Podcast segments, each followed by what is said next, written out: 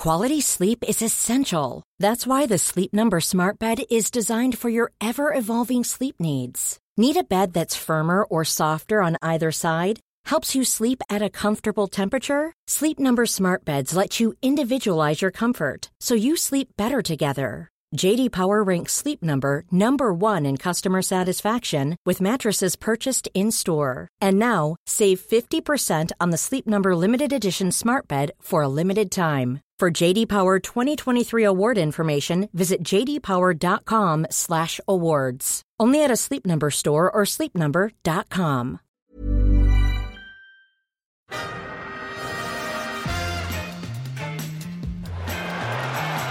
Ahí va a llegar el gol del Arsenal Ozil. Marca Mesut Ozil.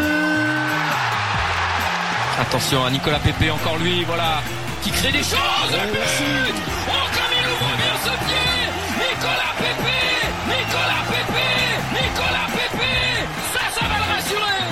This is Arscast Extra. Hello and welcome to another Arscast Extra as always with James from Gunner Blog. James, good morning to you. Good morning to you too, Andrew. Can I tell you, I was honestly tempted to make it a goodly morning after watching Spurs West Ham yesterday. it was so sensational. Did you manage to see it? I didn't see it. I was not watching, but uh, I, I, caught up on it uh, via Twitter, obviously social media and things like that. I saw people talking about the the Lanzini goal. Um, some people were suggesting there's a great clip of it doing the rounds with French mm. commentary. I got to say French commentators are kind of my new thing. Really? I'm, I'm yeah. They're, num- they're, number one right now. Yeah, they're they're really doing it for me. I'm sort of getting more and more into this. They just get so excited every time there's a goal. Every time it's brilliant. but in particular, that Lanzini goal.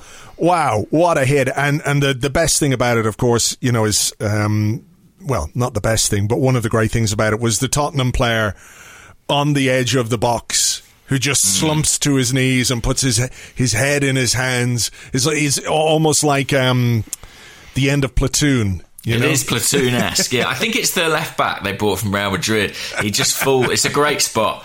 I mean, I had it on I mean, I was depressed, obviously, by the first half. I saw, saw 3 0 up. how, do you, some... how do you keep a game like that on? Because if I'm watching Tottenham right. West Ham, right, and they go 3 0 up, I'm just like, fuck that. I'm not watching it. I can't well, watch this it. Is, uh, this is what I'm saying. I wasn't really watching it. I had it on and I had it on mute, and I was kind of doing other things on my laptop.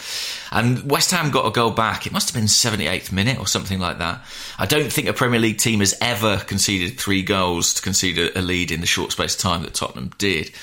But um, yeah, it went 3 1, and I sort of, you know, I, I quizzically raised an eyebrow, but I kept it on mute. I wasn't mm. getting excited. Okay. It went it went to 3 2 with a delicious own goal at the near post. And at that point, I was like, Okay, Ooh. here we go. Yeah, my interest was piqued. The volume came on.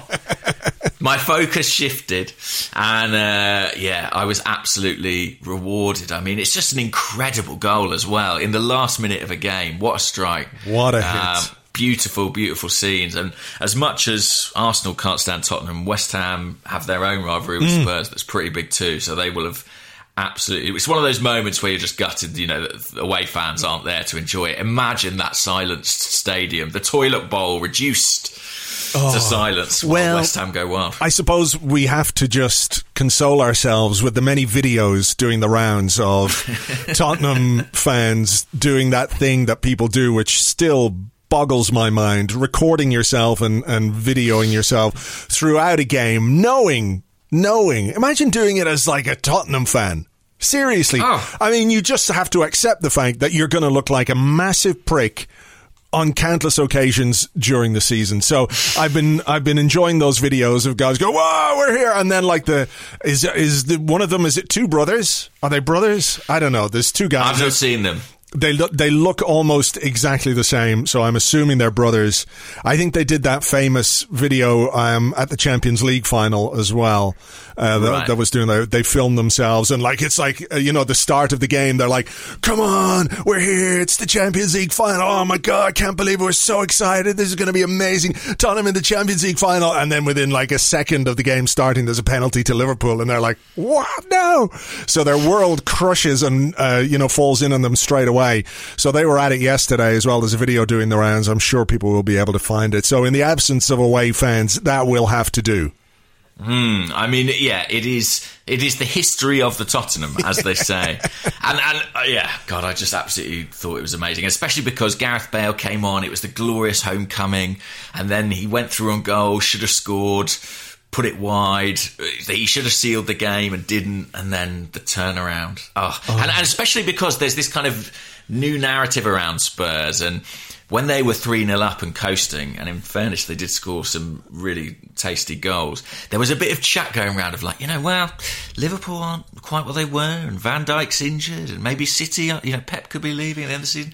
Could this be the year? Could this be the year? And I love how quickly that evaporated in you know 12 glorious minutes um, all that talk went out the window it's what was the uh, the famous um, was it Andre Villas-Boas who, what did he say about Arsenal or t- Tottenham? The negative spiral. The negative spiral. I mean, they just he can't help themselves. Arsenal. They cannot oh. help themselves. It is amazing. It's just you know um, written into their DNA um, that they will. Someone should us. make a documentary about those guys. Yeah, because... fly in the wall kind of thing. That would be good.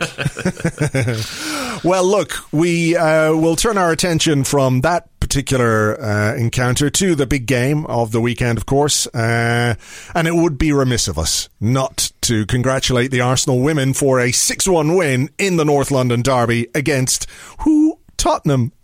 What value they're giving us. They really, really are. And did I see? I think I'm right in saying that Vivianne Miedema is now the highest goal yeah. scorer in WSL history. Yeah, uh, amazing, pretty extraordinary. Yeah, yeah, yeah. yeah. Amazing player and uh, an amazing win for the Arsenal women. So congratulations to them. But look, let's get into it then.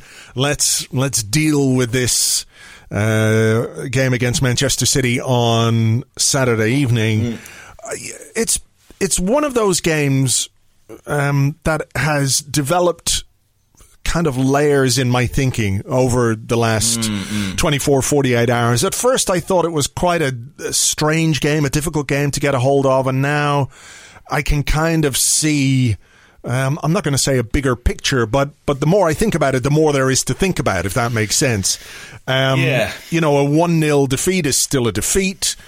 Uh, we often go to Manchester and play in that stadium and end up played off the park, and we come away and we talk about how the gulf between the teams is so massive and so obvious, and what a big amount of work we have to do, etc., etc. And I don't think that was necessarily the case with this game. And there's a, an element of disappointment. And as I wrote in the in the blog today, you know, does the disappointment come from the fact that we view City as a bit more vulnerable? Because of the way they started the season, or is it because we think that we are more capable and perhaps uh, capable of doing better than we did? So it's an interesting one to uh, to consider. Um, I agree. I agree. And actually, I didn't watch this game. I saw probably about half an hour of it live, and then I rewatched it um, last night and this morning, which always gives you a slightly different perspective on it because you're coming into it quite cold, you know, yeah. and you, you know how it all plays out. So I thought it was a, an interesting game to analyse for all the reasons that you said. And I guess kind of one of my overriding thoughts is like the, the closer you get or the smaller the gap gets, the greater the expectations become. And actually, mm. I thought, I sensed, you know, flicking through my timeline on Saturday after this game, a lot of kind of frustration and a sense of, you know, we really could have got something there. And I have to say that I think I reflect quite positively on that. I think, you know, City are more vulnerable, but we're also, you know, much less liable to just go there and get absolutely blown away. Yeah, yeah. Um, I mean, uh, there was a, a, comment here on Twitter from Be Care- oh, B- I see what he's done there. Be Serious 83 at Be Serious 83. Um, who says, uh, I think uh, people aren't disappointed by the result per se, more the approach um, uh, we decided to play hoofball uh, for 70 minutes of that game. So, uh, you know, I don't necessarily agree w- with that part of it, but I, I, think the approach is, is certainly something that we can discuss and we will discuss as we get into the, the, the bones of this analysis. Um, because you know there are there are aspects of this where I definitely feel we could have done better and we could have done more, and I suppose that goes right to the very start, and it goes to the team selection, and it goes very much to the system that we played, and the deployment of Willian as centre forward, false nine, top of whatever part of midfield you want to call it, whatever role that was. Mm. Um, so I think in here there is an element of this is one of the layers that I was talking about. Um, there is an element of this being Manchester City versus Arsenal, but it's also Pep Guardiola versus Mikel Arteta. That's and, absolutely right. And I yeah. think it's understandable to me that someone like Arteta, who has worked with Guardiola, who has, you know, who's been a mentor to him and somebody who he respects, etc., etc., who I heard him say over the weekend he still thinks is is the best coach in the world. You know, there's an element of playing himself against Guardiola and trying to do something that maybe Guardiola wouldn't expect, or trying to do something clever in inverted mm-hmm. commas mm-hmm. tactically.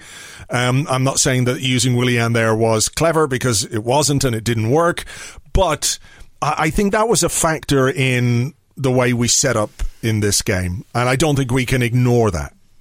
I think that's hundred percent right, and I think we have to kind of accept that probably every time Mikel Arteta comes up against Pep Guardiola, they are going to try and outthink each other.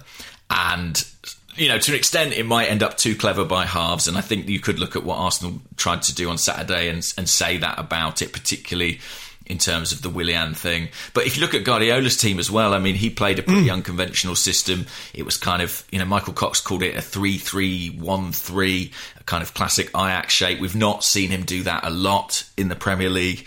So, you know, I think there's a degree to which, and it had Sterling in like a central role, which he never normally plays, and blah, mm. blah. So, you know, they, they were trying to outdo each other, trying to surprise each other. They know each other's way of working intimately. Uh, and, you know, they were trying to produce a surprise. And I think. I actually think for both of them, to an extent, uh, it wasn't enormously successful. Um, and yeah, I mean, I, I, I, fear that that might happen every time we see these managers on the touchline together. Yeah, maybe. I mean, I think it will probably um, die down. Yeah, d- yeah, a little bit, you know. And I think as Arteta gets more experienced and, and what have you, this will become less of a thing. Like he he won't have to. I don't mean to say prove himself to Guardiola because I don't think that's his intention, but I think it's sort of there in in the back of his mind a little bit. Um, yeah, I mean, look, it is two managers who know each other inside out. Uh, Guardiola said something interesting afterwards. He said he knows everything about us. He knows everything yeah. about our players and our dressing room and he said, I don't know that about him. Um, how much you want to read into that, I don't quite know. I, don't quite know how much um, Arteta's knowledge of the city system played into the, the decision that he made to start Willian in, in that role. Um, he did suggest it was a tactical thing because of the way that City play and he wanted to draw players out, etc., etc. So, um, but let's talk about that then. Let's talk about Willian in that role. How how surprised were you to see him? In that position, because when the team came out, it looked like Aubameyang was going to be playing centre forward. Because you know, here's a world class striker. We've got Pepe, we've got Willian, we've got Aubameyang in the front three surely, surely there's no reason to play him on the left um, when you don't have Lacazette or Nketiah in the team. So it was a, a, bit of a weird one. I was looking at it at first going, is this is this right? Is this actually what's happening here? Um, so yeah, your thoughts, uh, you know, when, when it became clear that Willian was going to be playing there. I think it. Look, I, I, don't think it worked, and it's very difficult to make the case that it did. I think it's sort of a bit more comprehensible if you think about it. You know, when Lacazette was playing in that role in the big games last season against City and Liverpool, it was almost like he was the more withdrawn of the three, you know, and, and Pepe and Aubameyang in those games were kind of pushed higher in a, in a V shape and they were making the runs in the channels. And, and I, I like that. I don't think that that kind of inverted front three is inherently bad as long as Pepe and Aubameyang are picking up those central areas, you know, and getting ahead of the, the man. I think what was annoying about the game on Saturday is that Willian often was just kind of the furthest man forward. Mm. Um, and actually, you know, he's clearly there as like a bit of a pressing agent and to provide some rotation in the front three. But it just never, it never really clicked. And I found myself watching it thinking, like, I don't think, I, I sort of don't think he's better at that job than Lacazette, to be honest. Or in so Nketiah. I- yeah, yeah. Uh, so uh, it felt like, I mean, I don't know if it, it felt like including Willian for Willian's sake, if you see what I mean. I, I just don't Yeah. see that he's better in that position than other our other options there. Even if even if you do want to play a Aubameyang out wide, do you know what I mean? We've still got Lacazette, we've still got Nketiah. Yeah. Um, and and you know, I saw you pointing out on your blog, and you were right that the chances that we had uh, in that game came predominantly when Aubameyang moved into more central positions. I, I think Yeah. part of that is that he got away from Kyle Walker, who, as much as I don't like saying it, you know, was had a very very good game. He did, Um, yeah. I mean, he's he's quick and he's strong, and you know, th- this perhaps is uh, one of the one of the games where, uh, you know, you have to look at the the manager and look at what he did and say that it, it didn't really work on any level. Um, And I, I want to sort of uh, couch that by by saying, look, he's still less than 12 months into his first job as a manager. So there are going to be days when things go well and there are going to be days when things don't go so well. And I think we have to kind of acknowledge that and accept that and say that um, he is going to try things and some things will work and some things won't work. And it, it's really how he learns from games like this um, that will uh, help develop him as a manager. But at the same time, you know, I don't think he did um, as much right as I would have liked. I think the Willian thing was, you know, was obvious that wasn't working by half time. Um, Yeah, yeah, and. I'm a bit surprised that we didn't do more to change it, particularly as just before halftime we did have those two really good chances, one uh, for Bukayo Saka and one for Aubameyang himself when Aubameyang was in those central areas. And to me, that was just like banging the drum for a halftime change, even in terms of formation, shift the formation, play him down the middle, and you make him and us much more dangerous, right? Um, And I say that, uh, but also I can see that this is a game in which we didn't get our arses handed to us at Man City like we normally do. And I think there was an element of not wanting that to happen, which played into a kind of cautiousness um, in the approach and in the in-game management, if you like, because we get to 70 minutes and I was like, come on, let's let's have a go here. Let's try and try and do something. We could be a bit more adventurous. We don't we don't have to throw the kitchen sink at it. We don't have to go hell for leather. But let's try and be a bit more progressive. Let's try and be a bit more aggressive in terms of how we're playing the game. But I think he was maybe caught between a rock and a hard place in that 70 minutes, you know, if we could just nick a goal, we can we can get something from this. He didn't want to open us up. He didn't want to expose us, I think. Absolutely, and without wishing to kind of jump to the end of the game too much, you know, there's a moment. There is a moment. David Luiz goes down the right hand side, swings a really, really good cross in, and in a crazy way, you know, if Aubameyang gets his head on that, you come away with a point. You're like, "Wow, it was a tactical masterclass." But I, I agree. My issues are more with the last 20 minutes because. Um, I, I thought actually Arsenal had a pretty good first 20 minutes. And, you Yeah. know, I was listening to the commentary today. Gary Neville, uh, uh, at, it's just before City score, actually, he says Arsenal have had a pretty good 20 minutes. They are confident, they have an authority in the game. And having, you know, I know we will bear a lot of scars from these big fixtures away from home, Yeah. but, you know, it was a. It was a cagey but relatively even contest, I think, in that opening 20 minutes. Um, once City got the goal, I think clearly, you know, there was a little period where things swung a bit in their favour before Arsenal came back into it towards the end of the half. Yeah. I mean, that's my takeaway on this. There are things and very obvious things which frustrate me about the game, but overall, I don't feel quite as disappointed with it as, as some people do. And that's not to tell anyone how they should feel or anything like it. Um, you know, because I do think there were some, I mean, I, I can, I want Arsenal to be uh, a more potent team, a more uh, attacking team.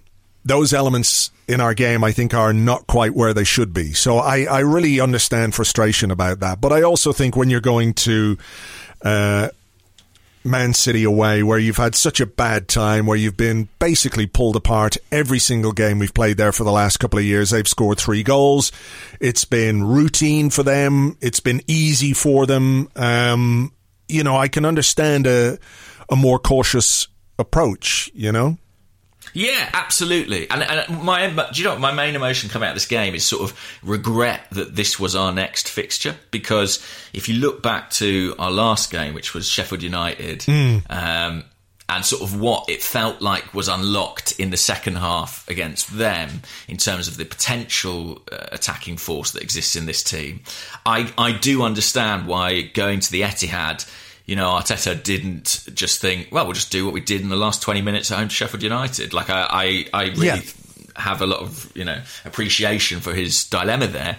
And I think it's, uh, it's reopened a conversation, uh, which is a valid one, about Arsenal as an attacking force. And it comes in a week in which we've bloody seen Arsene Wenger popping up on every possible chat show and interview and newspaper talking about, you know, the beauty of flying together as a team. And yeah. we feel far away from that at the moment. But I do think that I also feel like, well, I think I saw a stat that Arteta's played a third of his games or something mad against opponents in the top six. Uh, and I feel for him in that regard. He's had a lot of big games against big opposition. Yeah, I'm tired of playing Liverpool and I'm tired of yeah. playing Man City. I really am. Yeah. Yeah, and you know, I, I, it doesn't. You know, we've got some more big games coming up, but I'd love a run against like you know, I, I, mean, the problem is there aren't that many bad teams in the Premier League anymore. So it's you, you know, it feels like maybe it's just nostalgia, but it feels like in the old days you get five or six games where you'd look at and you'd go, "Oh yeah, well we'll have, we'll have control of the ball in those games." You yeah, know what I mean? Yeah, well, no, I think you're right because you know back then there was maybe two teams that could win the title. There were some bigger teams, you know, uh, around, but there was a yeah. lot of so-called uh, cannon fodder, if you like. Uh, but now there's a big six slash big seven potentially with you know Everton involved as well, and you know the the I think there is a, a measure of competitiveness in there. But I do take what you mean regarding the the stature of the opposition that we're facing. Um, so I mean let let's let's get into this a little bit more then because I think there are there's a discussion to be had, isn't there, about uh, how you build an attacking team, um, and can you build an attacking team unless you provide some sort of stability and platform for uh, for the players to express themselves in an attacking mm-hmm. way, right? So we had a really terrible defensive record um, last season, maybe the season before as well. We conceded a lot of goals. Uh, mm-hmm. Johnny B, who's at Johnny underscore B underscore AFC, um, says, is Arteta getting more out of the defence than is being focused on? Second least goals conceded in the league, and we've already played the top two away. So, how long do we have to bed in this defensive improvement before we can start to take more risks from an attacking point of view? And let me just say that I don't think playing Pierre Emerick Aubameyang as your striker is in any way taking a risk.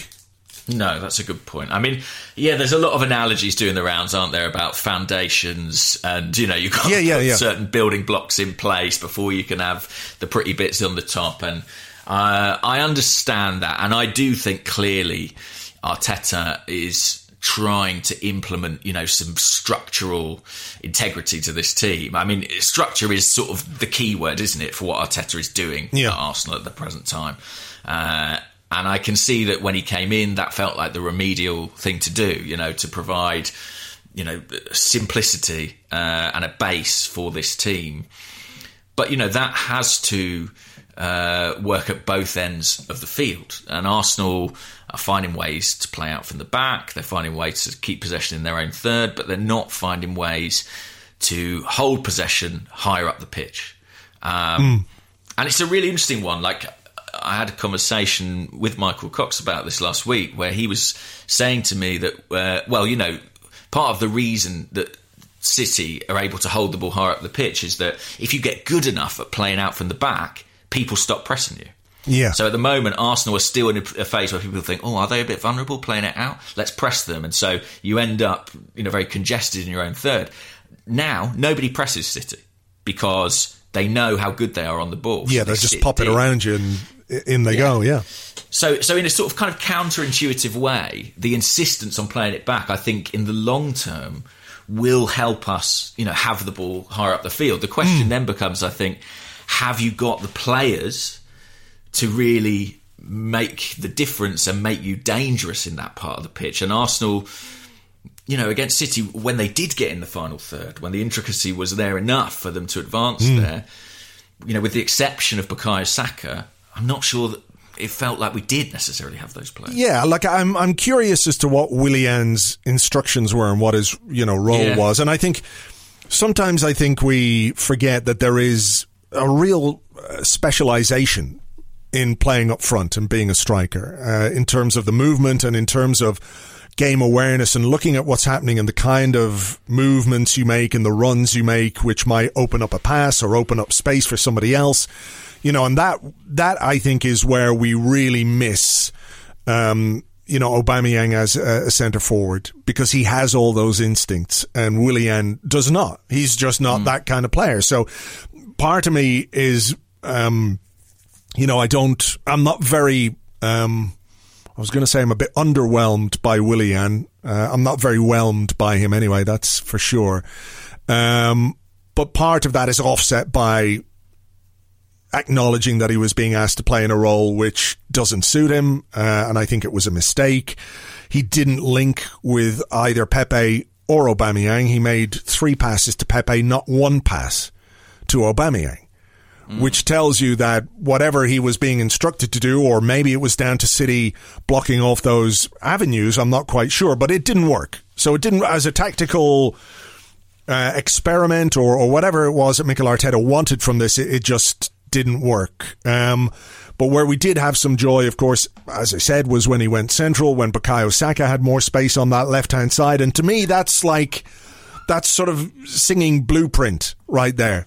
You know, there is something that we could work on. There is something that we could develop with Bukayo Saka playing on the left, Aubameyang in the middle, and you have two players who uh, complement each other in a way because they did combine to make that really good chance. Saka is a good dribbler. He can find space. He can make things happen. And Aubameyang has the movement, the, the, the instincts around the penalty area to just uh, find space and to get chances. He had that one chance that Ederson made a good save from as well. So, you know, th- there to me is part of the solution in terms of making this team better from an attacking point of view.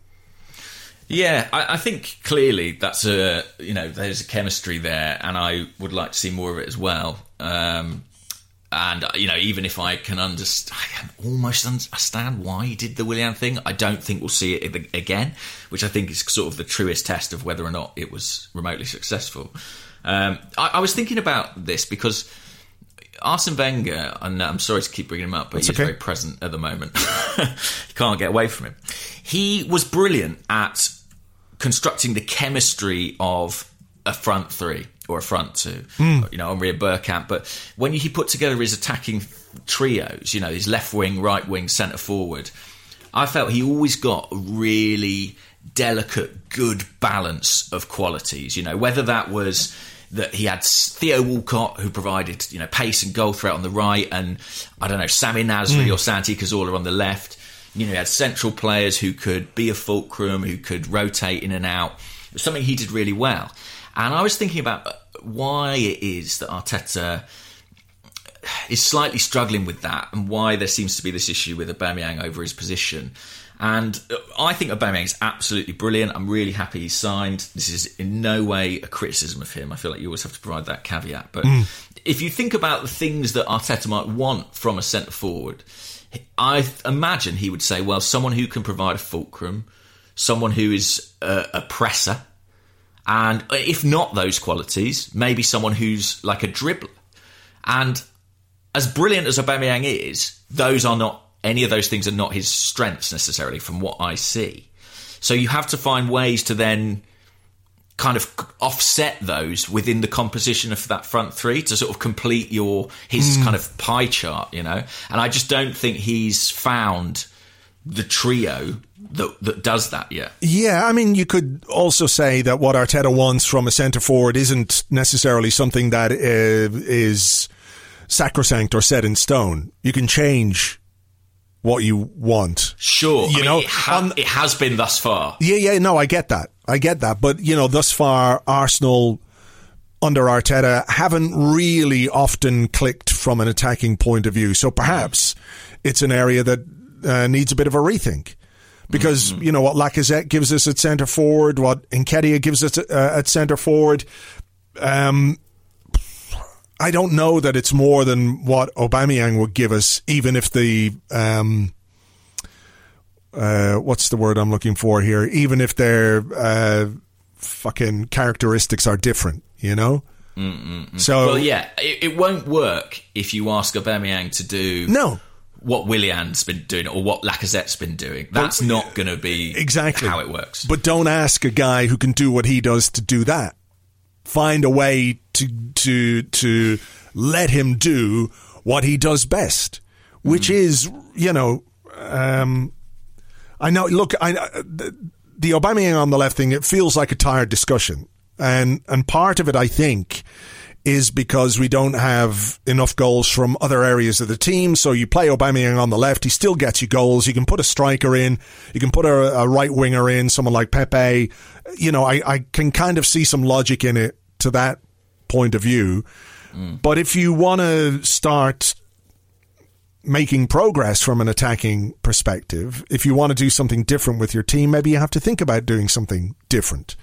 You know, and I think Yeah, what I we've agree. got, what we've got, um, is in Bukayo Saka, uh, who I think deserves an awful lot of credit for the way that he played against Man City and was a real positive.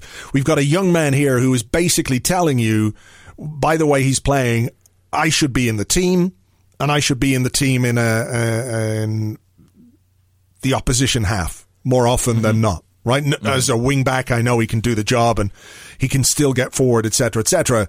But to me, he's crying out to be played on the left of a front three.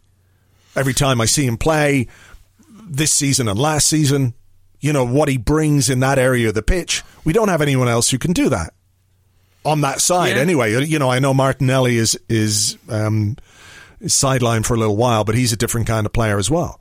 Um, so that's what I, you know, I, I think Saka is staking a claim for a place in the position that Arteta likes to use Aubameyang. That gives him a problem if he only views Aubameyang as somebody who can play there, but it's not a problem if he just says, well, why not play this striker as a striker? Yeah, true. I mean, I like Saka in central spaces as well. I mean, you know, I do think when he comes inside, he's he's very, very dangerous. But there's nothing to prohibit him doing that. You know, if he's starting as a left winger, look how much Aubameyang does it. Uh, you know, currently. Um, I thought Saka was really good in this game. He looks like a really you know, sometimes when I watch teams like Liverpool and City, I do experience this kind of envy at the combination of technique and athleticism that some of their players display. And Saka has that. You know, the way he moves away from people shows such a combination of kind of skill and power, uh, especially in someone so young. It's incredibly eye catching. And yeah, he was he was involved in everything good we did, and I think he's he's kind of impossible to leave out at this point. He's he's crying out, like you say, Yeah. to play to play more football. And and I think you're right. In advanced areas is definitely where we see the best of him. What about um, what about their goal? Uh, does it merit a great deal of discussion? Um, There was a lot of chat about Bellerin showing Foden inside, but I mean Foden is left-footed, so I had a bit of sympathy with him there. Do you know what I mean? Like Yeah. he thought he was going to go outside. I mean, if you look later in the game, Tierney got done much worse by Mahrez a couple of times, Yeah. who- and produced good saves from Leno. I don't think there's masses to say about the goal. I have a nagging thing that people are going to think it's because I'm in love with Emiliano Martinez, but I do feel like sometimes with Leno, he makes good saves, but like they don't go away from the goal as much as I would like. Yeah. And it's you know it, it's something I've noticed a few times. We've gotten away with it sometimes, sometimes not others. I think he made a couple of other really good saves in this game. So again, I'm not trying to come down hard on him, but it is just a little trait that he does have. yeah, I mean he he. Yeah, I'm looking at it again. I mean it's a well worked goal. I think there are a number of things. Obviously, Bellerin, Leno. I wonder if he could have just reacted a little more quickly when he went down for the save. You know those goalkeeping things you see where they get up and they. I think he kind of slips as well. Uh, Gabriel maybe a little too far from Sterling. Um, Yeah, You yeah. know, just a combination of things, and you know, one of the one of the. They get the breaks as well, right? Like it, it literally breaks to Sterling. You know, Yeah. there's a degree to which you have to sort of hold your hands up a bit. And, and, and the funny thing is, I mean, we we could have gone in level after that. I mean, you know, we mentioned. I actually think the one where Saka has the shot saved. Yeah. would have been ruled out because he was offside when Tierney plays it to him, not when Aubameyang plays it to him. So, Oh God! Imagine the frustration of that. Fucking hell. Aubameyang was the opposite. He was Yeah. obviously pulled back, but he's on. Yeah. Um, but the penalty incident, I mean, for me, that's a penalty all day. Look, Arteta was obviously very exercised about it afterwards um, when he said, "How the hell have you checked that?" Uh, or you know, the, the the situation that they decided they didn't need to recheck it. Yeah. Um, I don't really get it. I mean, uh, Michael Cox Zonal Marking was saying to me on Twitter that it would have been an indirect free kick. So, yeah. We should start kicking people's heads off more. I, I think anywhere else, anywhere else on the pitch, and the referee blows his whistle straight away for a high foot. Do you not think? yeah, of course, of course. So Uh, is it an indirect free kick? I, I- I'll have to. I'll have to look that up. I'm sure he's right. Uh, Michael says, uh, at the risk of blowing up my own mentions, I believe this would have been an indirect free kick rather than a, rather than a penalty, as there was no contact. I don't quite um, know what the rule is there, but I'll defer to Michael on that one. Yeah, I, I, I. I can't believe it was nothing, though. I just can't believe No. it was nothing. I find that amazing. Hmm. I mean, there were a few situations this weekend with Yeah, yeah, tackles and challenges that weren't picked up that were kind of extraordinary. Yeah. Um, but yeah, of course, that changes the complexion of the game. Yeah. Just on Gabriel, by the way, I thought he had a really good game. Yeah. I think, he, I think he's been good the last few games. I think in the in the cold light of day, I, I remembered a couple of misplaced passes a bit too much. Um, Right. And I, you know, having rewatched bits of it and, and had more time to consider his performance, I thought he was very good. Um, you know, sort of interesting that uh, I'm just looking at this again. There's a when we talk about the chances, we've talked about the two, obviously that um, Saka had and Aubameyang had, Mm. but there's a Pepe header around the 25th minute, 26th minute uh, Oh, that he puts wide that he probably should do a little better with. I'm not saying it was a really good chance. And wasn't there a header very early in the in the second half as well where he hurt himself and uh, a bit when he landed? you Mm-hmm. You're know, right, yeah. so there were there were moments and there were things I think for all the disappointment that we have about this, there was more to like about this Arsenal performance than many of the others we've seen against Man City away in recent years. You know, and that's not to say people shouldn't be frustrated by elements of it. Of course they should. And I do think that late on, geez, I'm just looking at another one. There was a save from Leno that he pushed straight back into the path of uh, Mahrez. So that goes back to what you were saying there. Um, I've lost my train of thought here completely. Yeah, no, I mean the The last 20 minutes, The last twenty minutes. I don't Yeah. really see what the point of bringing Thomas Partey on for seven minutes is. Just don't. No, no. Uh, it was a slightly strange. I mean, it felt like, well, let's just give him some time. But at a point where you're one goal down in a game, that's maybe not the change you want to make. But I think also um, that does tell you a little bit about our areas, our, our options in the middle of the park. You know, we're all excited about Partey. We all think it's going to be a big signing, but. You know, we only got one of the two pieces we really needed in the midfield, so Yeah. we didn't necessarily have that option to come off the bench. How forgiving do you think people would have been if, let's say, in the last 20 minutes we had gone for it? We'd really, you know, push forward and, and what have you, and we'd shipped a couple of goals. Do you think there would be the same understanding of, you know, well, at least we went for it. I like that approach. I, I'm glad we were aggressive. Or would it be like, well, there's another 3 0 defeat to Man City. What do you expect? I think it would have been the latter. And I think people would have said, and I probably would have said it as well, I'm not saying I'm better than this. Uh, you know, not only did we not create anything in the early stages, but then we got, you know, ripped apart as soon as we tried to go forward.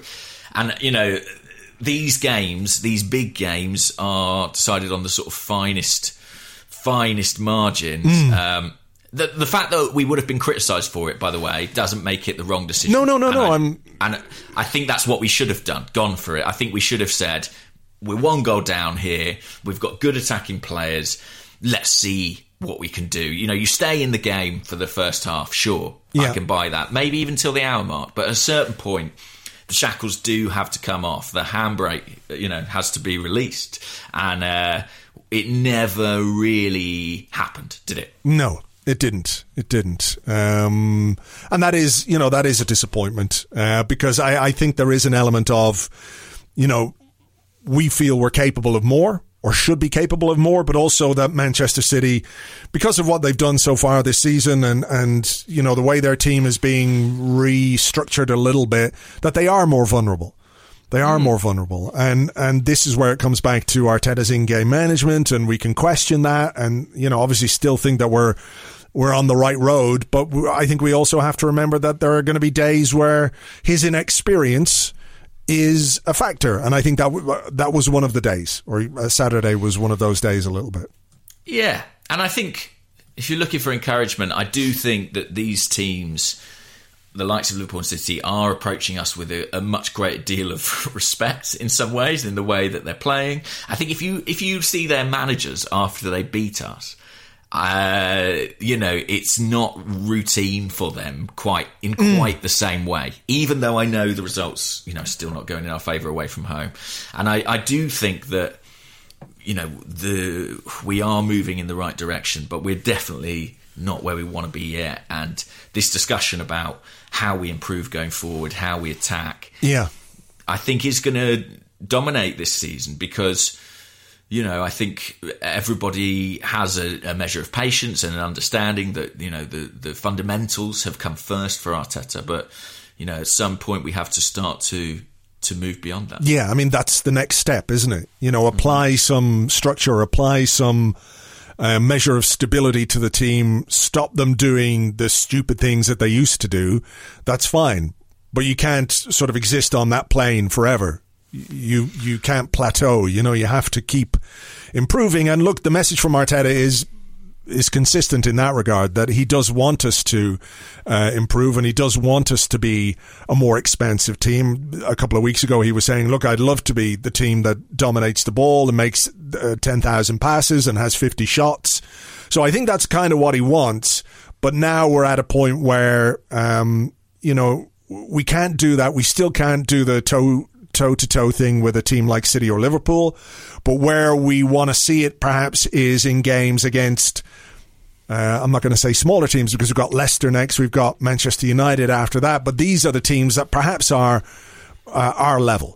Right, if we accept that that City and Liverpool are still a little bit away from us, maybe not as far as they used to be, whether that's down to them going backwards a bit or us going forwards a little bit is another discussion. But you know, it's these games and how we play against the likes of Leicester and United and Wolves and Tottenham and what we do against the teams that we are, in inverted commas, expected to beat that is going to really play into the perception of the job that Arteta is doing. Absolutely. Uh, but I mean, just sort of to ask you what you think. Mm-hmm. Do you think Arteta is a coach who will ever sort of, um, what can I say, embrace a kind of attacking freedom in the way that we're maybe accustomed to seeing some Arsenal teams do in the past? Or do you think he's always going to be a structural guy? Because my slight suspicion, and it's not something that I am necessarily opposed to, is that he's always going to be sort of structure first. It just seems to be quite fundamental to him. Um, I think, yeah, you, he is going to be a structure guy, but I don't think that means necessarily that everything is going to be completely rigid. Um, you would hope that applying structures will allow for a measure of uh, expression or creativity or, or whatever it might be, right? Um, I feel like he has had a lot to put right or a lot to correct um, in terms of what he gets from the players and what he gets from the team. And I think, you know, another pleasing aspect to the way that we played on, on Saturday is the fact that we were still passing it around, playing football, playing it out from the back, you know, against a team as good as Man City, who mm. didn't press us as much as they might have done or have done. Certainly, mm-hmm, when you look mm-hmm. at the when you look back at the game that we played just after the restart, and I know it was a different game because because of the injury to Xhaka, because of the inju- injury to Pablo Mari, because of the David Luiz clown show, etc., etc. But City's approach that day was much more aggressive. You know, they Absolutely. didn't they didn't worry about us, and I'm not saying they were overly worried about us on Saturday either, but I just feel like they knew we were a slightly different team in terms of what we can do with the ball at the back. Um, yeah. and what we're capable of, and, and that if you can apply some of those uh, passing moves from the back, then we can cause them problems. So I, I think I think it's going to be incremental. I don't think he's ever going to be like Arsene Wenger, go out and play and find your true inner attacker yeah. within yourself and you know roam free across the grasslands and and do what you want with the football. I don't think so. That's either. not going to happen. But I do feel like there is more to come, and I feel like, like, would you say, Man City under Pep Guardiola are an attacking team? Well, yeah, I mean, yes, I would. Yeah, I would. And, and, and I, and, yeah and I would say it doesn't quite have the joie de vivre of you know the Invincibles. You know, it's it's not as to me as exciting a style of play as some of what we've seen at Arsenal in the past. Sure, it's more mechanical, it's, isn't it? Yeah. yeah, and I think you know, as much as I try and look for the differences between Arteta and Pep, there are clearly enormous parallels, and I think that whatever we do will have that sort of mechanical mm. quality to it.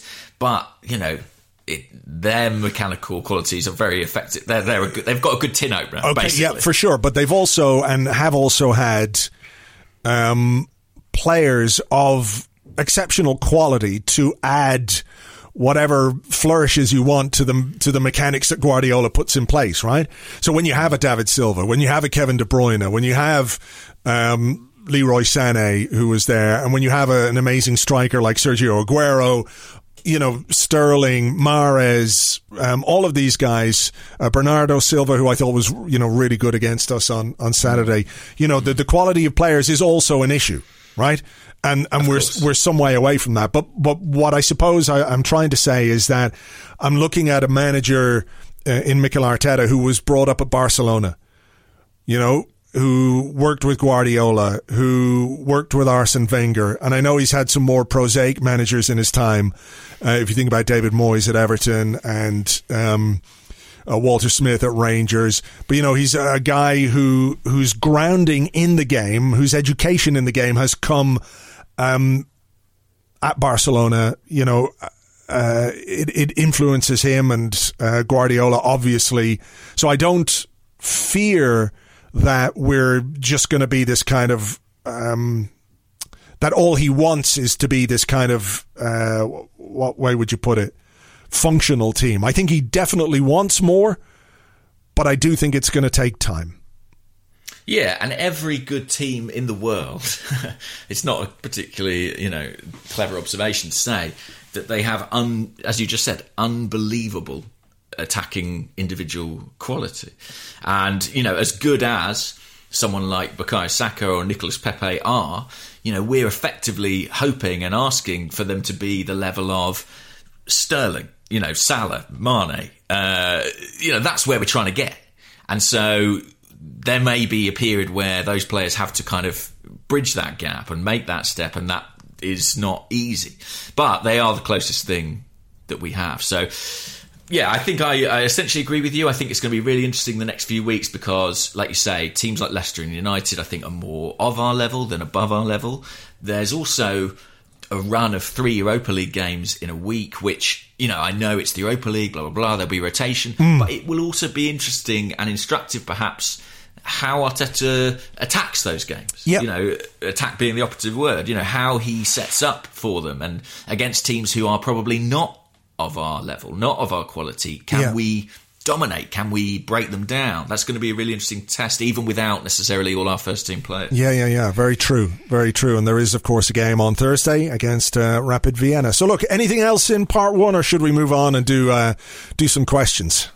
No, I think let's just go back to where we started, enjoy laughing at Tottenham again, Yep. uh, and then move straight on to part two. Okay, let's do it.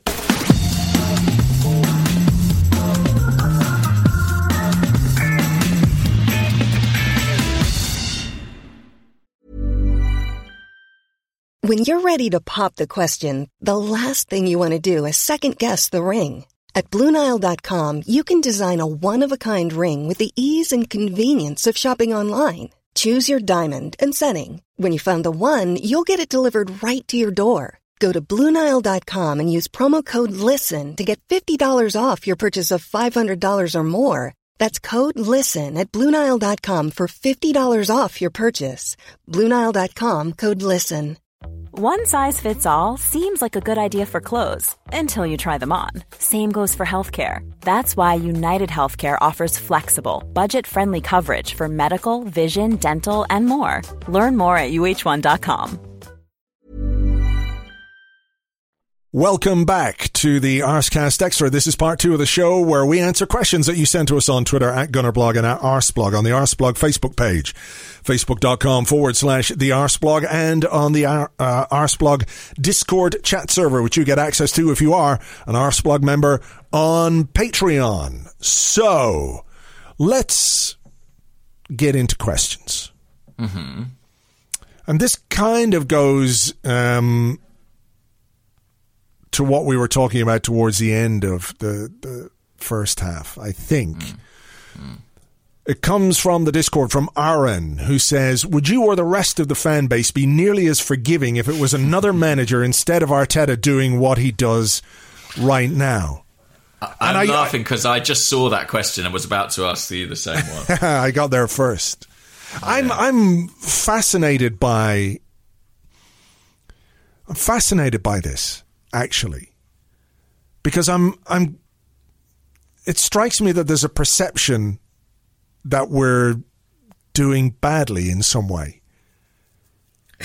do, you- do you know what I mean? I'm not. I'm Yeah. not saying that there. Obviously, there are things we can improve, and obviously there are things that we uh, can get frustrated by. But I think overall, when you consider where we were when Arteta took over last December, December 26th, whatever it was, was his first game. Um, maybe it was a little bit before that, but you know where we are now and what we expect is a long way from where we were, which suggests to me that he's doing a pretty good job. yeah, I think that's true. I think that I think he is doing a good job. And and is is that not um, why I think it's uh, you know the context of it is why we might be considered to be a bit more forgiving. That's a young manager in his first job, less than twelve months into it, picked up the pieces of what was a fucking mess, um, and appears to be taking us in the right direction, even if there are a few bumps on the road. Is that not the the very essence of it? Yes, I mean he won an FA Cup along the way as well. Yeah. Let's not forget that. Um, I think he is doing a good job. Absolutely. Do I think that uh, the fact that we're sort of warmly disposed to him as I don't know an ex-Arsenal player? Do I think that helps his perception? Almost certainly does as well. Um, we well, a lot of fans. I, I'll only speak for myself. I like him. I think he seems like a, a good guy. I like what he brings. I like the way he talks about the game. I like the way he talks about the club. And so all these factors weigh into my assessment of him, which is a positive one. Um, I do think there's a sort of interesting ideological thing where I think that basically, you know, Arsenal for the last, you know, last 30 years or sort of, you know, since 1995 roughly have been associated with a certain type of football. And I do think that anything that's not that football won't quite sit right. And it's not even that it's what people want, it's just sort of conditioning. Do you know what I hmm. mean? We're, that's what we're used to seeing, it's what we associate Arsenal with, which is mad for someone who has supported Arsenal since the 80s and 90s, you know, when they were associated with a very different type of football that was equally successful Yeah. kind of in its own way. Um, and I think, you know, uh, when Arteta came in, I do think because of his association with the modern Arsenal and with Arsene Wenger, uh, and with the attractive football that Guardiola played, there was a sort of hope of, oh, you know, it's going to be maybe it's going to be Harlem Globetrotter stuff. And as we've just discussed, I don't think it is quite ever going to be that. Um, but yeah, I, I think isn't this also just the nature of analysis and, and conversation that we you know we we look to focus on where we can improve and so that's sort of driving the conversation at the moment because we are in a healthier place Yeah, yeah. Look, uh, there is something, isn't there, to be said about, let's say, someone like Unai Emery, who was more difficult to warm to, etc., etc. Yeah. Uh, you know, it's kind of easier to be critical of somebody who um, you're not as connected to. someone who you hate Uh, that's not what I was going for, but I know what you mean. Uh, Yeah. Some people did, but you know. Um, so look, I, I, I think the, the overall context of it is is uh, why um, I, I don't even think he's getting a an easy ride. I think people are just looking at what he's doing generally. I think um, there are always exceptions, but I think in general people are looking at what he's doing in a pretty balanced way because they understand what a big job he's had to do. You know. Mm, I think I, I, I agree with you. I don't think he's getting an easy ride because I think, especially among the Arsenal community, everything is so micro analysed and we're looking at every aspect of performance. I think probably outside of that, he might be getting a slightly easier ride. You know, maybe people outside the club who aren't as close to it are looking at it and saying, wow, you know, Arteta came in and suddenly people want to stay at Arsenal, people want to join Arsenal, they want an FA Cup. You know, maybe Yeah, that yeah. picture looks a bit rosy, but I feel like certainly in the conversations I'm having with Arsenal fans, people are you know aware of both sides of it, and you know while while the glass remains half full, it's it's not um, spilling over. Sure. Okay. Let's have another question. Um, okay, Alistair Wood, Ali Boy eighty two says on Thursday, Arsenal will be playing in front of fans for the first time since March. Do you think this will affect us? And if so, will it be in a positive or negative way? No, You think it won't affect? I don't think it will affect anyone. To be Right. honest. No, I mean, it's not going to be a white hot uh, atmosphere. Uh, the only, do you know what? The only way in which I think it might is the playing out from the back thing. You know, will if if fans and players sort of gear, you know, get each other going, and we're getting pressed a lot more, will our nerve hold quite as immaculately as it had in completely silent stadiums? Will our players be able to cope with the uh, with the vitriol and the whistling white-hot atmosphere from Liège. Thirty percent of Liège, sorry. uh, Rapid Vienna fans who are allowed in? What is it about 20 30 percent of the stadium? must is say I don't know, Dunno. actually. So it's not going to be right? full. Yeah, it's not going to be full. So um, Uh, yeah, it's it's not like we're going from zero to sixty, is it? Uh, no, no. So I don't think it will have a tremendous impact. But I mean, it'll be. In, I mean, it, it'll be interesting to see. I remember I've talked about this on the show before, but I remember seeing clips from Brighton Chelsea, which was a, a test event for Premier League fans in a friendly just before the season started, which had I think like twenty percent fans, something like hmm. that, and it.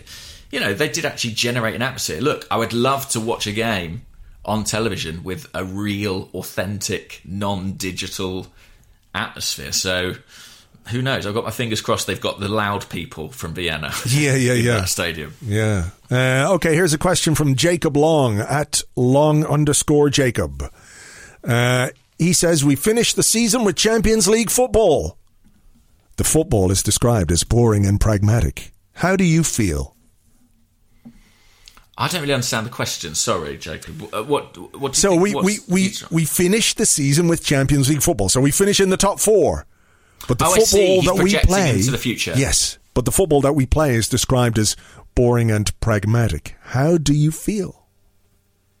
Um, I- would be fine with it. Uh, honestly, I would. But then I was fine with great chunks of the Emery reign that people weren't fine with. Um, so don't listen to me. But I, I, I honestly would be okay with that because I really do think that Champions League football is incredibly important in terms of us making steps forward. And I think that if it requires a pragmatic slant to get us the points, which it's all about at this stage, to, to make that step, and then from there, you know, who knows? Maybe we can afford to go back and, and buy Houssem Aouar next season or whatever else it is. You know, I, I could definitely um, make my peace with it, especially as uh, you know I, I'm not. Uh, well, I was going to say, especially I was, especially as I'm not paying for you know a season ticket to watch it every week. But uh, with the way TV costs are going, I might as well be. frankly. Yeah, fucking hell. What, what about you? I don't Yeah. think most people will be fine with it. That I would add- just add that caveat. I think I'm slightly an exception in that. Um, it's one of those. It's a difficult one. Like, do you enjoy uh, the journey or just arriving at the destination? You know, um, I, I think you know for the team to make progress, top four would be great. And if that's what we have to do to get there, then so be it. I think you could rationalize that. It might make the season a bit more um, frustrating or what have you. But, uh, you know, I don't necessarily think the two things are mutually exclusive. You know, That's absolutely right. so I think it, it is possible for us to to do better and play better and be a bit more exciting and a bit more uh, attractive in how we play. I mean, again, it's the balance, isn't it? Do people want to see us win five four? Would that be exciting, or do we get criticized then for letting in too many goals and for being a bit too open? You know what I mean? It's it's trying to find this balance between the defensive security that we've all bemoaned the absence of for so long, haven't we? When you think about it, how many times have we had the conversations about, well, we need to be better at the back, we need to concede fewer goals, etc., cetera, et cetera. Fifteen years, maybe. Exactly. And now here we are kind of doing something about that and immediately the balance goes the other way. It's like, well, well, why aren't we more exciting and more attractive? So I, I kind of feel like whatever Well, we do, whatever we do, there's going to be somebody complaining about something. Um, so, But uh, uh, yeah. I, I think the, the point about mutual exclusivity is a really good one because I suppose my answer to the question would kind of have to include the fact that playing in a very pragmatic or let's say defensive, let's say defensive style is not necessarily mm.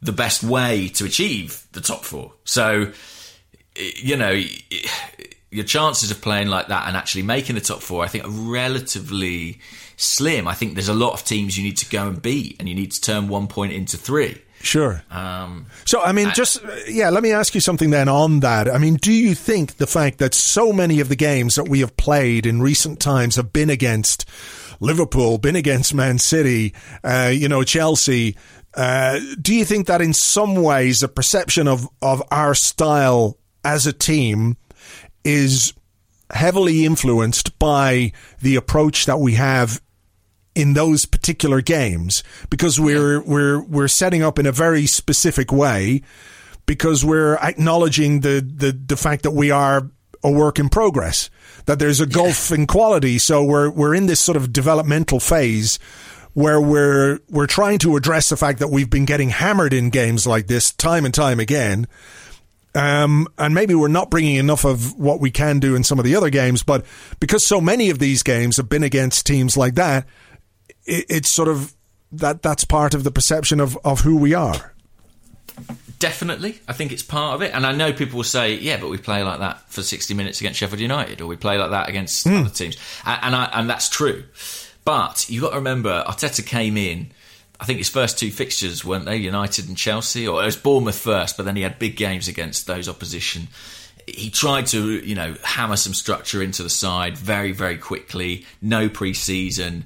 Coronavirus happens again. Uh, no proper pre-season. No huge, great space of time between the two uh, campaign finishing and the next one starting. And in between this, every two weeks it seems we're playing the best team in the country.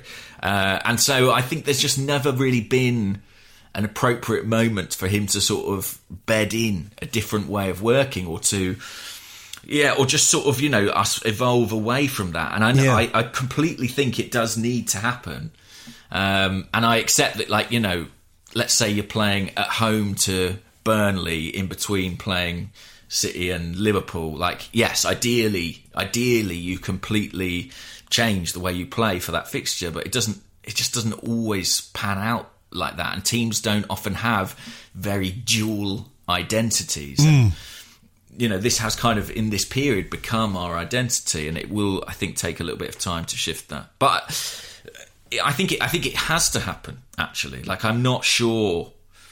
You know, although I said I'd be fine with it, I'm not sure playing like this would get us top four. Um, yeah. I don't know. But Yeah, I'm- no, I, I, I, I do think we, you know, there's a real onus on us to to do more in the the other games, um, the the games that we're sort of expected to win, and the games against teams who are going to be competing with us for a top four place. You know, like the Leicester game, like the United game. Um, you know, I don't think a there's the same need to be quite as uh, like I can't see him starting Willian as a false nine against Leicester. You know, No. whatever his think so. thinking was there. You know, it just uh, we're not going to do that. We're not going to. it won't do go down well if he does. Let's put it like that. No, no. I mean, there'd be no excuses for uh, for that decision unless it absolutely pays off. I mean, on the subject of Willian, there Hmm. were a few questions. Uh, a couple on the Patreon. Rambo said, "Is it time to start worrying about Willian?" Axwell said, "Was giving Willian a three-year deal a mistake?" I mean, what what do you what have you made of him in this early period of his Arsenal career? Um, I think I was uh, fairly open to um, the idea that three years was too long for a player uh, of his age. I still think it was. Um, I'm just not quite sure what he's bringing. You know, I know that Arteta, when he spoke about him, he spoke about him in very glowing terms um, you know, about what he could bring to the team in terms of, you know, I sort of had this idea that he might be somebody to kind of knit things together a little bit, if you like, um, to give the team a bit more structure because he's he is very experienced and he is. You know, someone who's been there and done that, and I just felt maybe he might be somebody who could link things between midfield and attack a bit. But I'm, I'm, I'm just not sure what it is that he is bringing us. He was very good in the game against Fulham. He was and has been pretty average since. Um, So I'm I'm not sure what he's doing week in week out to to get the start, or what it is that Arteta is trying to get him to do or bring to the to the team. Um, but you know, at the same time, we could have the discussion about Pepe again, who wasn't particularly great against Man City, even if he did have a, a couple of moments. You know, uh, yeah. Look, I'm I'm underwhelmed, as I said about him earlier on. I'm a bit underwhelmed by him. Um, and when you come from a team like Chelsea to Arsenal, uh, you know you've got a bit more to prove to win Yeah. fans over. And look, we had a big conversation about structure, and I think uh, uh, Willian is kind of Arteta's Mister Structure, and I think that's what he seems to think he is bringing. Um, Yeah. I agree with you that I I was kind of hoping that he would add a bit more flow to the team. You know, it, uh, he's a, far superior talent, but you know, in a funny sort of way, the way that Alex Iwobi kind of used to do that kind of joining up the dots job uh, between midfield and attack that we obviously don't have. As a, as a discussion, of course, is a whole other thing. You know, I was hoping Willian could do some of that, and we saw that against Fulham, combining well with his wing back, combining well with the centre forward. We just haven't really seen it since. Yeah. I'm kind of a bit forgiving a little bit of all our attacking players at the moment. I mean, you know, Aubameyang hasn't scored, has he, since the Fulham game? Um, you know, and, and I am generally a bit forgiving of that because we just haven't really clicked for the most part in the final third, apart from 20 minutes against Sheffield United. So, Yeah. but but without wishing to keep going back to that, there you saw Willian as a kind of advanced central player doing that job, joining the dots. You know, um, you know, being a bit of a, a fulcrum, and I and I would like to see more of that if we are going to continue to use it. Yeah. Okay. Um, here is a question from Nandrabi, who's at NayF1790 on Twitter. He says, Hello, gents. Did you hear Tony Adams' comments after the match insisting that a back four is the only way to win titles? Is he right? Hmm. Interesting question. I didn't hear those comments, by the way. I just thought I it was an didn't hear interesting them. question. So, No. Um, well, I don't agree. I honestly don't. I think that there are ways to play a black back three that can win you big, big, big trophies. I mean, Chelsea literally did it not long ago. Um, Guardiola, I didn't know this, but Guardiola, he, when he started at City, played with a back three, and apparently almost every season he tries to push the team into a back three. He used a back three against us the other day. He used it at Barcelona to great effect. You know, in theory, it creates you an opportunity to overload in attacking areas. It's all about how you do it. And I think Arsenal's game in the opponent's half at the moment, you know, just is not good enough. And that could be to do with shape, could be to do with numbers. Um, but I think it's as much to do with, you know, decisions and ability and all other things. So I don't know. I mean, listen, I really respect Tony Adams' opinions. He knows a lot about defending. Um, but the evidence would suggest it can be done. Uh, whether or not we can do it playing the way we are now, I strongly doubt. yeah, that's fair. And I don't think you know it's it doesn't have to be a back four to win a title, but I think I think the longer we go without using a back four, the longer it's going to take us to make progress. Well, I think I think we're getting there. I do think we're getting there, and I think Gabriel is a big part of that. Yeah. So uh, okay. Well, let me ask you this then, because we had a question from Gaz Arsenal, who's at Gaz underscore Arsenal, and he says, "Is the answer to improving us offensively to buy a fifteenth centre back, uh, one who is capable of playing in a back four? I mean, maybe. can we sort of add all the other? Can we like you know, like you would do with gold, melt down all the other centre backs and put them all together into one big centre back, uh, and then stick them next to Gabriel and job done. I mean, it sounds ludicrous, but maybe that is it. I mean, I do think he looks like a player who could be all right in that system. Um, I think he's kind of already assumed seniority in that defence, which I did not anticipate um, happening quite so quickly. And I know that I forewarned he would be named Player of the Month, uh, and indeed he was. But actually, I think there are very, very encouraging signs coming from him. I really think the way in which he copes with kind of the physical dimension of the Premier League is so different to what we've had in the past in that position. Um, yeah, and I think we're getting there, and, and I think that is the intention. I really believe that that is the intention. And Thomas Partey's a player who is used to playing in front of a back four, helps teams play in front of a back four. I think we are going in that direction. Um, but mm, do we have the other centre half? I mean, what do you think? Um, do we have the other centre half? Not sure we do, really. Which is a Can ma- yeah. Does anybody like if you haven't got Virgil van Dijk, and it will be very interesting to see what happens to Liverpool now. I do think there is a conversation worth having around defending and around central defenders of like, are they are they uh, is their job just sort of incredibly difficult now? Uh, I do think football has evolved a little bit, and we're seeing so many goals in the Premier League this season. And maybe the standard of defending, as Tony Adams knew, it has dropped, but that's been part of a kind of evolution of the role to have to include other facets of the game. Yeah, look, I maybe um, they need to be they need to be good footballers now, and that's not to say that the players of the past were not good footballers, but it is a you know it's hugely important now. Uh, they really need to be comfortable on the ball. Um, yeah, it's a good question. I mean, Liverpool without Van Dijk will be interesting because does Van Dijk raise the level of Matip and Gomez? I think he probably does. Of course, You yeah. know? I, me- I remember Matip before Van Dijk, so for hmm. sure. You know, so um, yeah, I mean, is Gabriel capable of raising the level of some of the defenders that we have? we don't know yet. We don't know yet. I mean, I think, like you, the, the, the start he's had to his career at Arsenal has been very encouraging.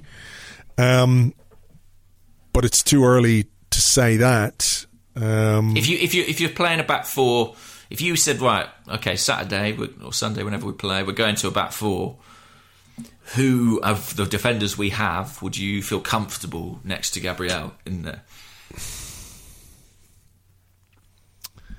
the ones we have available, or just all of the central defenders that we have? I think all of them that we have, you can include in this. It's a really good question because I think, in terms of what we do and how we want to play and how we want to use the ball, hmm. you're either looking at Luiz because he's a hmm. good footballer or Mustafi because he's also Yeah. good on the ball. But both of those players give me fucking heart attacks, you know? Yeah. Uh, they brown my pants um, with too much uh, frequency, you know. So, mm, if you're going for something for the future, is it Rob Holding? I, look uh, again. Here we are, eight central defenders on the books, and we have question marks. Well, I think, I think that's to- why the answer to the question is yes. Like, Yeah. do we need another centre half? Almost certainly. We're all thinking, hoping it might have been Saliba. That feels a long way away right now. So, Hmm. you know, if you're looking at Gabriel as one half of that partnership, I think it's a really. I mean, I, I think I'd probably go for Luiz at the moment, but we've not seen Luiz as a right sided centre half in a two very much at Arsenal. And No. who knows what that will look like. Um, on, the, on this subject, by the way, Mark Morrow on Twitter at Monty Mark says, with Saliba not eligible for the Europa League and most of our centre backs injured or not quite ready to return, would you play Luiz and Gabriel on Thursday, or would you make some sort of hybrid partnership to avoid injury slash fatigue before the Leicester game? Really good question. This. Um, So uh, who have we not got? We've not got Well, we don't know Chambers. how bad Holding is. Yeah, Chambers, uh, Mustafi, Sokratis, who's not in the squad. Saliba's not in the squad. So, of the players we have available, it's Luiz and it's Gabriel. I suppose And you could course, play. You could play. Tierney and Kolasinac. yeah, well, th- what I was going to say is you could play. Maybe you could play a back three. Put Luiz, Kolasinac, and well, we don't have anyone else for the right side, do we? I mean, could you put Cedric in there? Then he's off with the under twenty threes. He's busy. um, I mean, I think Cedric will play, but I mean, I imagine he'll play right back or right wing back. Um, maybe we're going to have to ask. You know, I mean, Gabriel's twenty two. I'm not especially worried about him. Um, I'd like to give Kieran Tierney a rest, given his injury history. You know. Um, and in an ideal world, you'd probably want to give David Luiz a rest given his age, but I don't know if that's going to be possible. Yeah, he's got some thinking to do there, doesn't he? What else do you think we'll see in that team on Thursday in Vienna? Maitland Niles. I wouldn't be surprised if we got a start for Partey, Thomas Partey. I We never will, really talked about that actually um, in in part one of the show. Were you at all surprised that he didn't start? No, I thought he wouldn't start, especially after his sort of comments around it, um, and his post-match comments kind of reaffirmed that. Were you surprised? Not really. A little disappointed though. I was disappointed. Yeah, Yeah, I- I, wanted to see him play, um, as you always do with a new signing. Um, I just wonder how, how how complex are the instructions and the systems that he has to. As Arteta referenced, he said, you know, we've got a lot of. I can't remember the exact phrase that he used, but he said something along the lines of, um, well, he meant mechanics, structure. Yeah, yeah, yeah, yeah, yeah, yeah. But how complicated can it be? Like if you're bringing in a 19 year old who doesn't know his arse from his elbow in terms of professional football at that point in his career, maybe. Yeah. But this is Thomas Partey, who's played in a very structured environment. Let's remember uh, at Atletico Madrid. Mm, yeah, and he's very, very used to following instructions. Absolutely. So maybe it is information overload or whatever it was, but I was a bit disappointed regarding that. So I think maybe to I think we might see a stronger team than than we might imagine. Do you? I think. Yeah. Uh, I- played with the under 23s because I I think those guys. I think that fixture's getting them ready for this. I think they'll play. I think there was Nelson, Willock, Cedric. Hmm. Who Nketiah, else? Maybe. Mm, I can't remember. So yeah, no. Nelson, I've got it in front of me. Smith Rowe. Smith Rowe. So I don't think Smith Rowe will play. For I example, Said, uh, yeah, Saliba can't play. Saliba can't. Um, so I think, yeah, Willock will probably play, and Cedric will probably play. I would guess. Yeah, Do you maybe think? But Leno will play. that's an interesting one. Um, it is, and I think he will. You think you will? Why? Just think there's such a clear delineation between number one and number two now, Mm. and Is this the We'd like most this difficult? group- Is this the most difficult game of the group? Hmm. I have no idea how good Dundalk are. I have no idea what sort of level that is. I must say, but I think on paper it looks it. Hmm. So maybe you know, is is this the kind of game where you've got a striker who hasn't scored for X amount of games in Aubameyang that maybe if you give him an hour, he gets back in the groove again and he's ready for Leicester. Same with Thomas Partey. Give him sixty minutes, seventy minutes. Get him up Maybe. to speed, you know. I think it'll be a, perhaps a stronger team than we might imagine.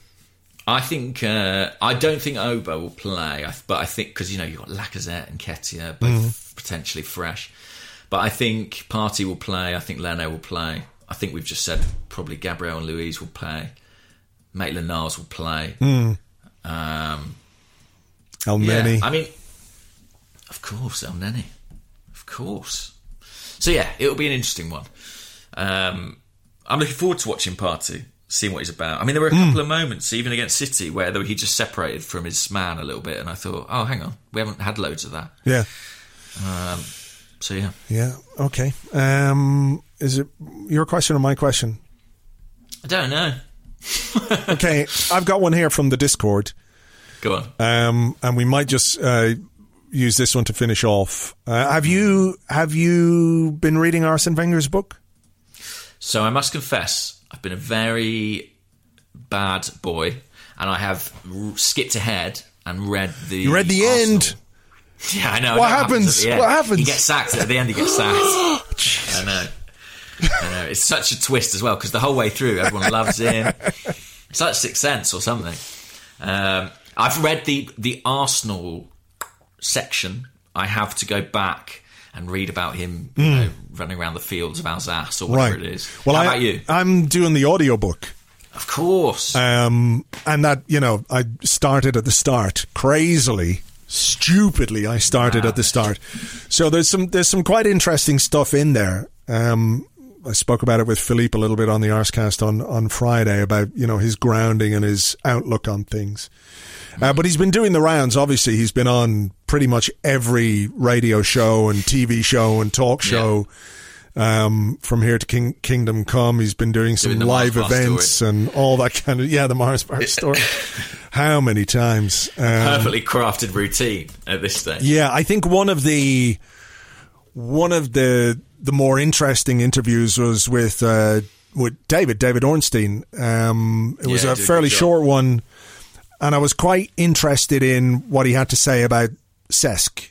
So the question from Hmm. Mes Mes on the Discord is: Why would you have a buyback clause for Cesc if Wenger had no intention of buying him back? Which is basically what he said uh, to David in that interview. It was like, I tell players, you know, if you want to go or if you think the grass is greener, then you know that's up to you, but there's no way back. Yeah, he, I mean, I'll, I'll try and get it uh, in front of me, but he basically said uh, you needed to make a, a bit of an example of him, didn't he? It was sort of alluded to that. Yeah, that was kind of it. It was like, well, yeah, if if if you go and you think you can come back, then everybody will do the same. Or go. something. Yeah. It was general guidance for me to make the players realise that if Hmm. you leave here, you don't come back. It was a way to retain the players who wanted to see if the grass was greener elsewhere. I did it for Thierry Henry, Sol Campbell, and Jens Lehmann, but they were different. The young players who left, I didn't like to do it. Hmm. Hmm. It's a puzzler, isn't it? I, I mean, my, my short answer is that he didn't negotiate the intricacies of the deal. Uh, and maybe the club, you know, put that in, Yeah. uh, you know, to protect themselves. Maybe they didn't know even if Arsene Wenger would still be the manager in a few years' time. You know what I mean? I mean, Yeah, it was a yeah, yeah, yeah, where yeah. That was not a certainty. Certainly, Cesc's career looked like it would last longer than than Arsene's time at Arsenal. So, I think it was sensible from the club, even if the manager didn't do it. I mean, I think it was a mistake from Arsene Wenger to not bring him back. yeah. I'm. Uh, I mean, Undoubtedly. there's no because people talked at the time. We we just bought Mesut Ozil the year before, hadn't we? Um, You can't have two good players, Andrew. That's one of the, the famous rules. that's of uh, my general guidance is that you should never have two good players. My players. general guidance, yeah. But I saw, you know, what it, what it was, um, you know, in what he said to David was, it was a personal decision. There were no good footballing reasons for it not to happen. So that I found that both interesting and somewhat infuriating, to be honest, because this wasn't like a decision that was made. I guess I suppose he is thinking about. Is he thinking about the overall good of the, the club. If this is his own perspective on if a player leaves, you don't bring him back because it helps you retain players.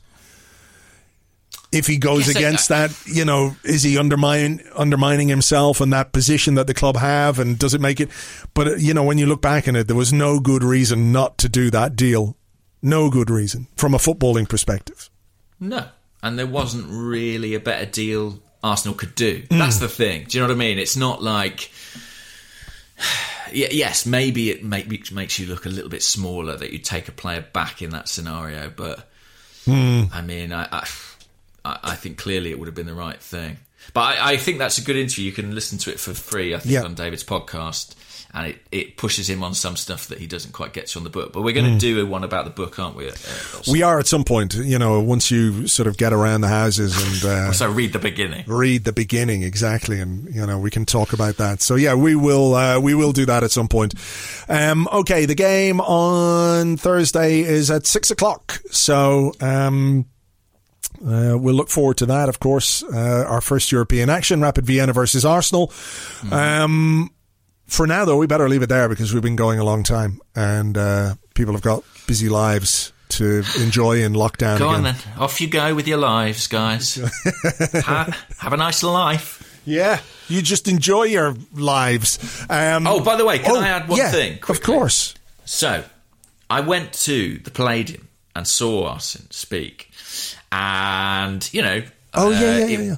It was sort of uh, risky from the old uh, COVID perspective. So, I'm going to set that issue to one side. But it was so lovely to be in a room. And obviously, everybody there was an Arsenal fan. Um, and when Arsene Wenger came out, uh, and everybody was just you know chanting one Arsene Wenger, it was the first time in you know months now, months and months, that I'd heard a group of Arsenal fans congregated in one place singing together, and it was a genuinely sort of special moment, and it reminded me of sort of the beauty and the brilliance of being part of a crowd Yeah. and uh, yeah, I felt very uh, lucky to be there, and I just desperately. I mean, it, you know, I, that's keeping me going. The idea that Sure. at some point down the line we will have that again. Yeah. Um, how was he at the thing? Because you know the the number of things that I've watched, a number of the interviews that I've watched, you know, they varied, or his um, his interest in them has varied a little bit, right? Uh, depending Yeah. on the the format and what have you. But it's hard not to get a sense that he's he's still quite hurt by Yeah. the disconnection between him and and Arsenal. Not necessarily the decision to fire him or for him to leave. But Yeah. what's happened since, I think um, maybe again it was with David, uh, where he's asked if he's got any contact with anybody at the top of the club, and Mm. he just said no. Yes, and I think the, you know, certainly the era that immediately followed his departure, you know, I think he felt personally quite distanced from that group and a little bit affronted by that group. I think he really enjoyed the Palladium, and I'll tell you why. Simply because the reception that he got. This wasn't him in front of a crowd of, you know, this wasn't Graham Norton's audience, or it wasn't Yeah, a journalist yeah. who doesn't know. It was full of Arsenal fans who revered him. And it was actually really nice to be among that atmosphere because it was so toxic. You know, you almost forget how toxic it got towards the end of his reign. And people who adored him were sort of desperate for him to leave um, in some cases. And it was lovely to sort of see that uh, some of that hurt healed. And Yeah. I think consequently, he relaxed into it and he enjoyed it more. But there was something he said, and I forget exactly what he said on the night about about his last few years at the club. And I was chatting to someone after, and they sort of said to me that they got the impression that he was almost saying that he, he kind of wished, or he kind of felt it was the club's decision to make about whether he stayed or he went, and that he stayed out of a sense of duty, and that almost like it was on the club. Do you know what I mean? To be brave and sack him, hmm. but they didn't and he and there was a slight feeling of like why should i resign there's someone at the club had to show authority and make a decision Yeah. and they, they never did Well, I mean, they did. In that They Stan did. Kroenke gave him a, a new contract in 2017. You know, so Yeah. yeah. Look, it, it's a, a big discussion we could have a, another day. I think, um, but, But yeah, it- yeah, it's interesting, and, and I also, you know, I think David's first question to him was, you know, wh- why are you doing this so much? You know, you don't need to do all this publicity to sell your book. Will hmm. sell. People are stuck at home; they're bored. They want to read it. I, I find it interesting that Arsene has kind of, ch- you know, because there's no way a publisher or a PR person could make him do all uh, these things. Yeah, maybe, but I, I think that there has been a big push on their part to to publicize the book, and I think he signed up for a lot of stuff that maybe he shouldn't necessarily have Yeah, signed up for. I feel like maybe there's a, a, an element of overkill um, because how many, uh, particularly when a lot of the people uh, asking him questions Don't know what I'm don't yeah, don't know what they're talking about. Like he did a Yeah. he did an interview here on Irish television, and I genuinely can't think of a worse person in the world to interview him than the guy who actually did.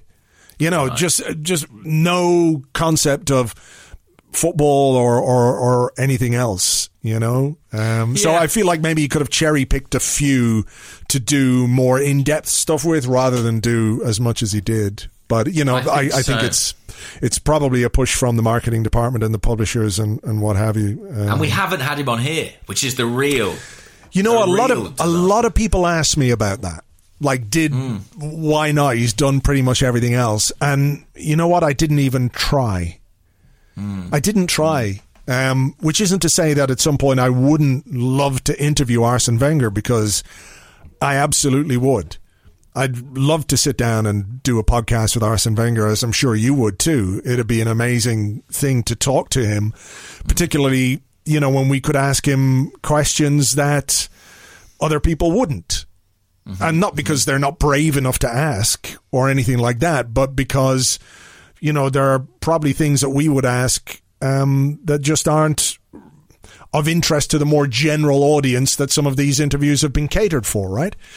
But I just did, I just felt like this would have been the wrong time to do it because of the, because of the, you know, the, Saturation. yeah, the saturation and the, the, the fact that it was going to be primarily based around a book which, from what we sort of heard a little bit of in the months leading up to it, wasn't going to be the kind of book that many people have built it up to be, you know?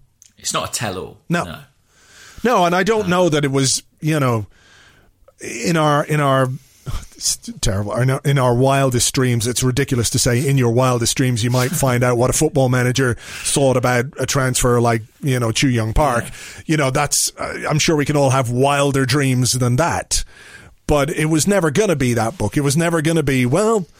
You know what? That Robin van Persie guy, he's a right cunt. yeah, yeah, yeah. yeah. I thought he was a great lad, and it turns out he was a massive cunt. Well, fucking blow me down with a feather. It was never going to be that book. So I think in, in maybe in some ways it, it suffers um, you know, because of that, because that's what people want to know. But maybe down the line we can convince him to give up an hour of his time. Mm. When we can, I also wonder, uh, just in terms of him doing the rounds so much, like uh, this is a guy who for twenty years you know, had the, the most busy schedule where he was dealing with the media, mm. huge profile all the time. And I, it would be weird if he, well, maybe it wouldn't be, but I would, it wouldn't surprise me if he didn't miss a little bit of that, you know? Like, I think he, I think some, you know, if you see his press, remember his press conferences, I think mm. he enjoys the game of it a bit.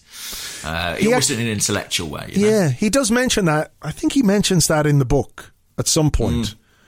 where he talks about the the relationship that he has or had with the press and that you know in his press conferences um you know his relationship with them was was quite good in that he was uh fairly open with them but he's he talks quite a bit about the you know the the stuff at the start when he arrived at the club and those stories that went around and how he had to confront you know these really vile rumors and and everything else and it's how often did we say, um, you know, on this podcast or whatever, that when he talks to the French press, he's different. He's much more open.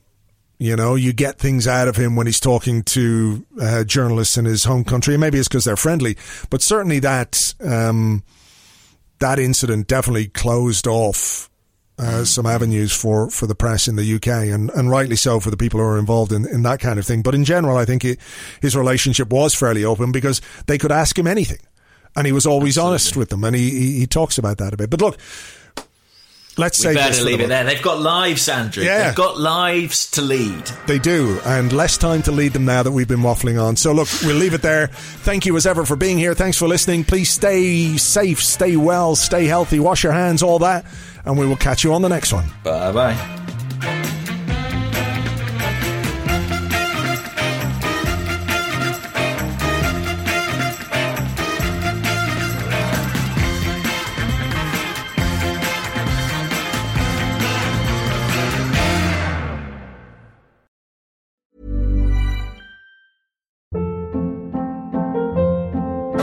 Hold up. What was that? Boring. No flavor. That was as bad as those leftovers you ate all week. Keke Palmer here, and it's time to say hello to something fresh and guilt-free. Hello Fresh. Jazz up dinner with pecan-crusted chicken or garlic butter shrimp scampi. Now that's music to my mouth. Hello Fresh. Let's get this dinner party started. Discover all the delicious possibilities at hellofresh.com.